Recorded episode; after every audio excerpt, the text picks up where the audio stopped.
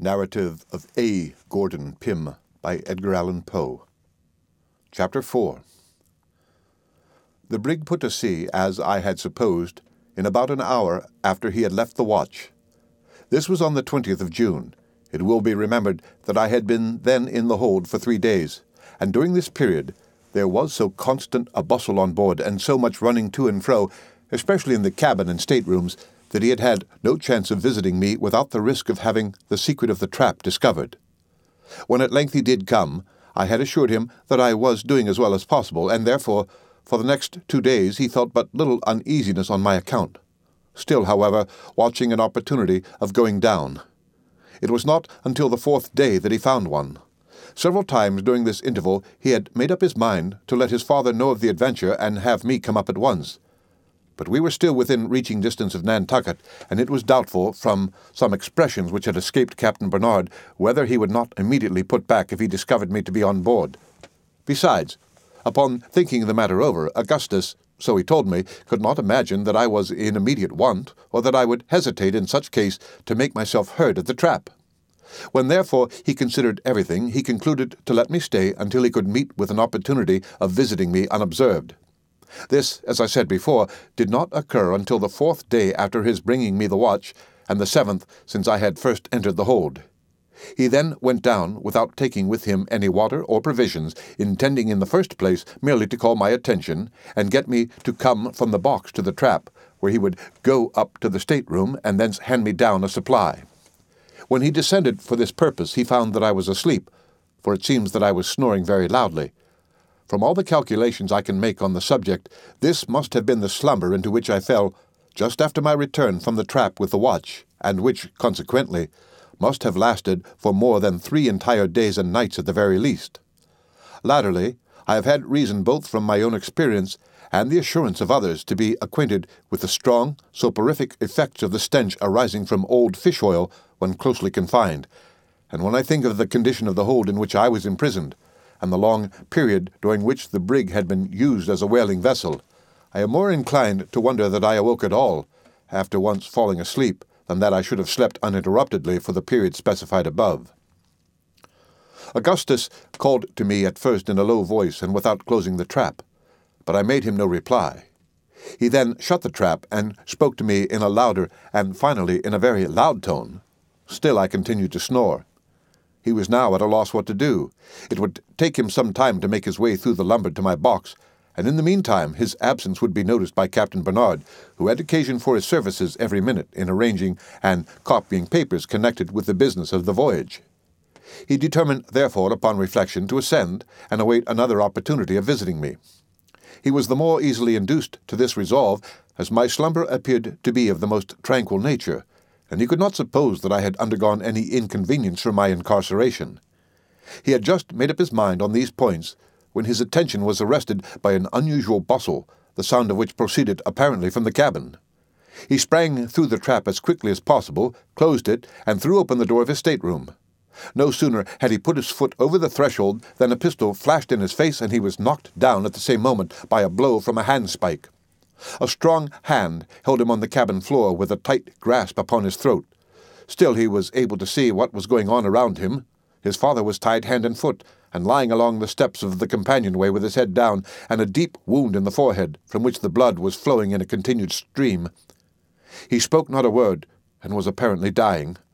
Over him stood the first mate, eyeing him with an expression of fiendish derision, and deliberately searching his pockets, from which he presently drew forth a large wallet and a chronometer. Seven of the crew, among whom was the cook, a negro, were rummaging the staterooms on the larboard for arms, where they soon equipped themselves with muskets and ammunition. Besides Augustus and Captain Barnard, there were nine men altogether in the cabin, and these among the most ruffianly of the brig's company. The villains now went upon deck, taking my friend with them after having secured his arms behind his back. They proceeded straight to the forecastle, which was fastened down, two of the mutineers standing by it with axes, two also at the main hatch. The mate called out in a loud voice, Do you hear there below? Tumble up with you, one by one. Now mark that, and no grumbling. It was some minutes before anyone appeared. At last an Englishman who had shipped as a raw hand came up, weeping piteously, and entreating the mate in the most humble manner to spare his life. The only reply was a blow on the forehead from an axe. The poor fellow fell to the deck without a groan, and the black cook lifted him up in his arms as he would a child, and tossed him deliberately into the sea. Hearing the blow and the plunge of the body, the men below could now be induced to venture on deck neither by threats nor promises until a proposition was made to smoke them out. A general rush then ensued, and for a moment it seemed possible that the brig might be retaken. The mutineers, however, succeeded at last in closing the forecastle effectually before more than six of their opponents could get up. These six, finding themselves so greatly outnumbered and without arms, submitted after a brief struggle. The mate gave them fair words, no doubt, with a view of inducing those below to yield, for they had no difficulty in hearing all that was said on deck. The result proved his sagacity no less than his diabolical villainy. All on the forecastle presently signified their intention of submitting, and descending one by one were pinioned and then thrown on their backs together with the first six, there being in all of the crew who were not concerned in the mutiny twenty-seven. A scene of the most horrible butchery ensued. The bound seamen were dragged to the gangway. Here the cook stood with an axe, striking each victim on the head as he was forced over the side of the vessel by the other mutineers. In this manner, twenty-two perished, and Augustus had given himself up for lost, expecting every moment his own turn to come next. But it seemed that the villains were now either weary or in some measure disgusted with their bloody labour, for the four remaining prisoners, together with my friend, who had been thrown on the deck with the rest, were respited while the mate sent below for rum, and the whole murderous party held a drunken carouse which lasted until sunset. They now fell to disputing in regard to the fate of the survivors, who lay not more than four paces off, and could distinguish every word said. Upon some of the mutineers the liquor appeared to have a softening effect, for several voices were heard in favour of releasing the captives altogether, on condition of joining the mutiny and sharing the profits. The black cook, however, who in all respects was a perfect demon, and who seemed to exert as much influence, if not more, than the mate himself, would listen to no proposition of the kind, and rose repeatedly for the purpose of resuming his work at the gangway. Fortunately, he was so far overcome by intoxication as to be easily restrained by the less bloodthirsty of the party, among whom was a line manager who went by the name of Dirk Peters. This man was the son of an Indian squaw of the tribe of Upsarokas, who live among the fastnesses of the Black Hills near the source of the Missouri. His father was a fur trader, I believe, or at least connected in some manner with the Indian trading posts on Lewis River.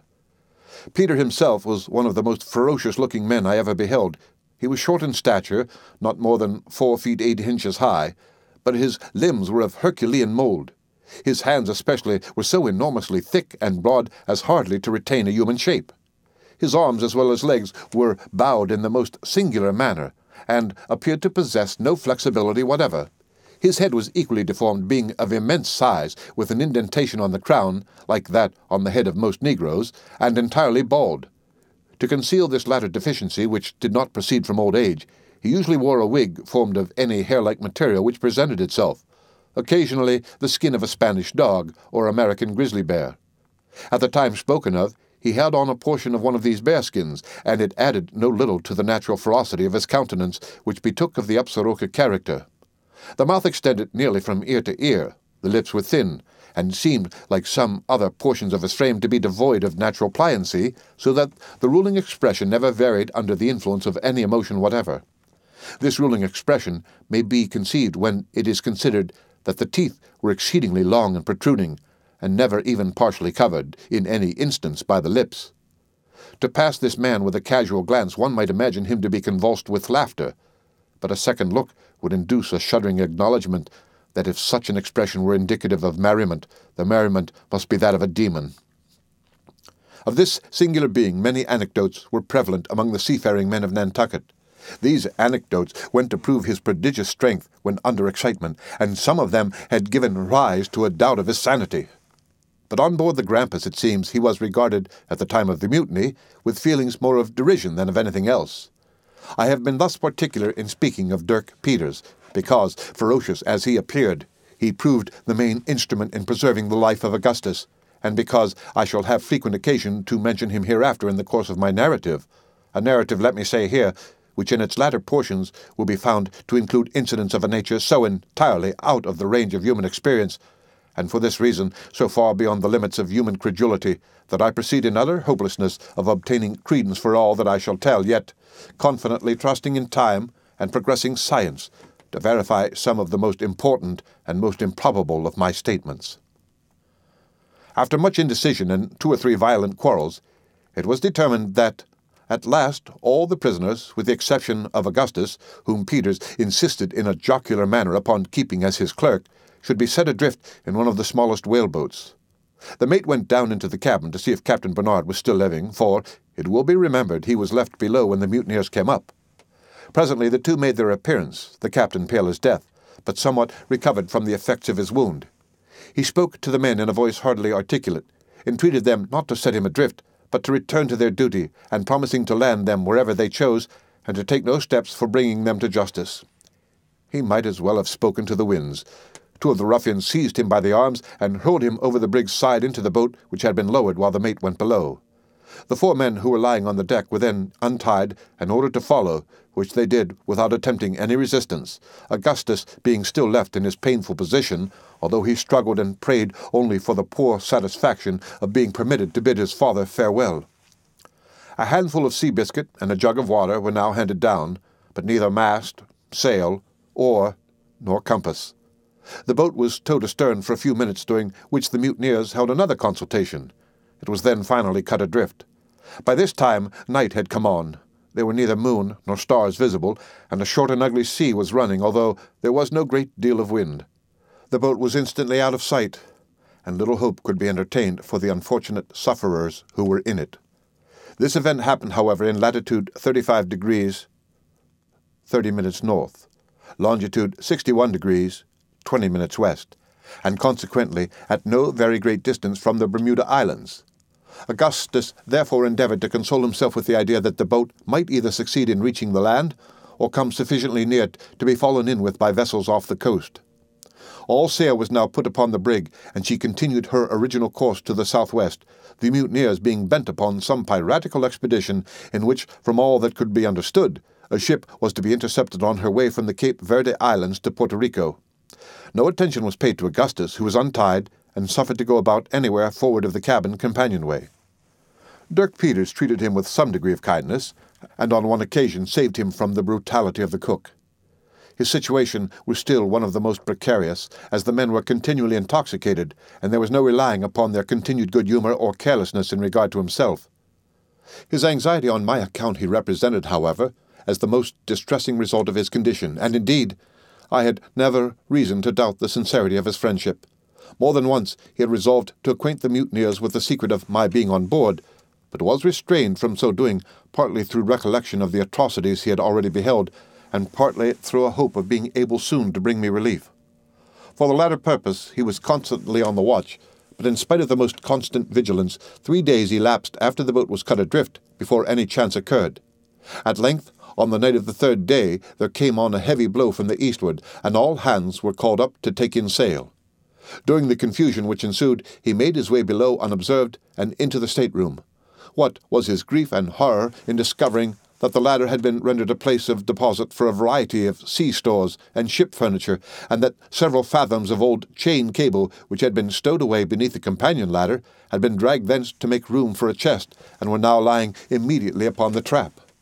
To remove it without discovery was impossible, and he returned on deck as quickly as he could.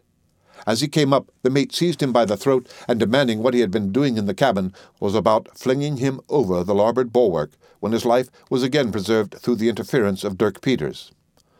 Augustus was now put in handcuffs, of which there were several pairs on board, and his feet lashed tightly together. He was then taken into the steerage and thrown into a lower berth next to the forecastle bulkheads, with the assurance that he should never put his foot on deck again until the brig was no longer a brig. This was the expression of the cook who threw him into the berth. It is hardly possible to say what precise meaning intended by the phrase. The whole affair, however, proved the ultimate means of my relief, as will presently appear. The end of chapter 4 of Narrative of A. Gordon Pym by Edgar Allan Poe, read by Rick Kistner for Lit2Go on the web at fcit.usf.edu.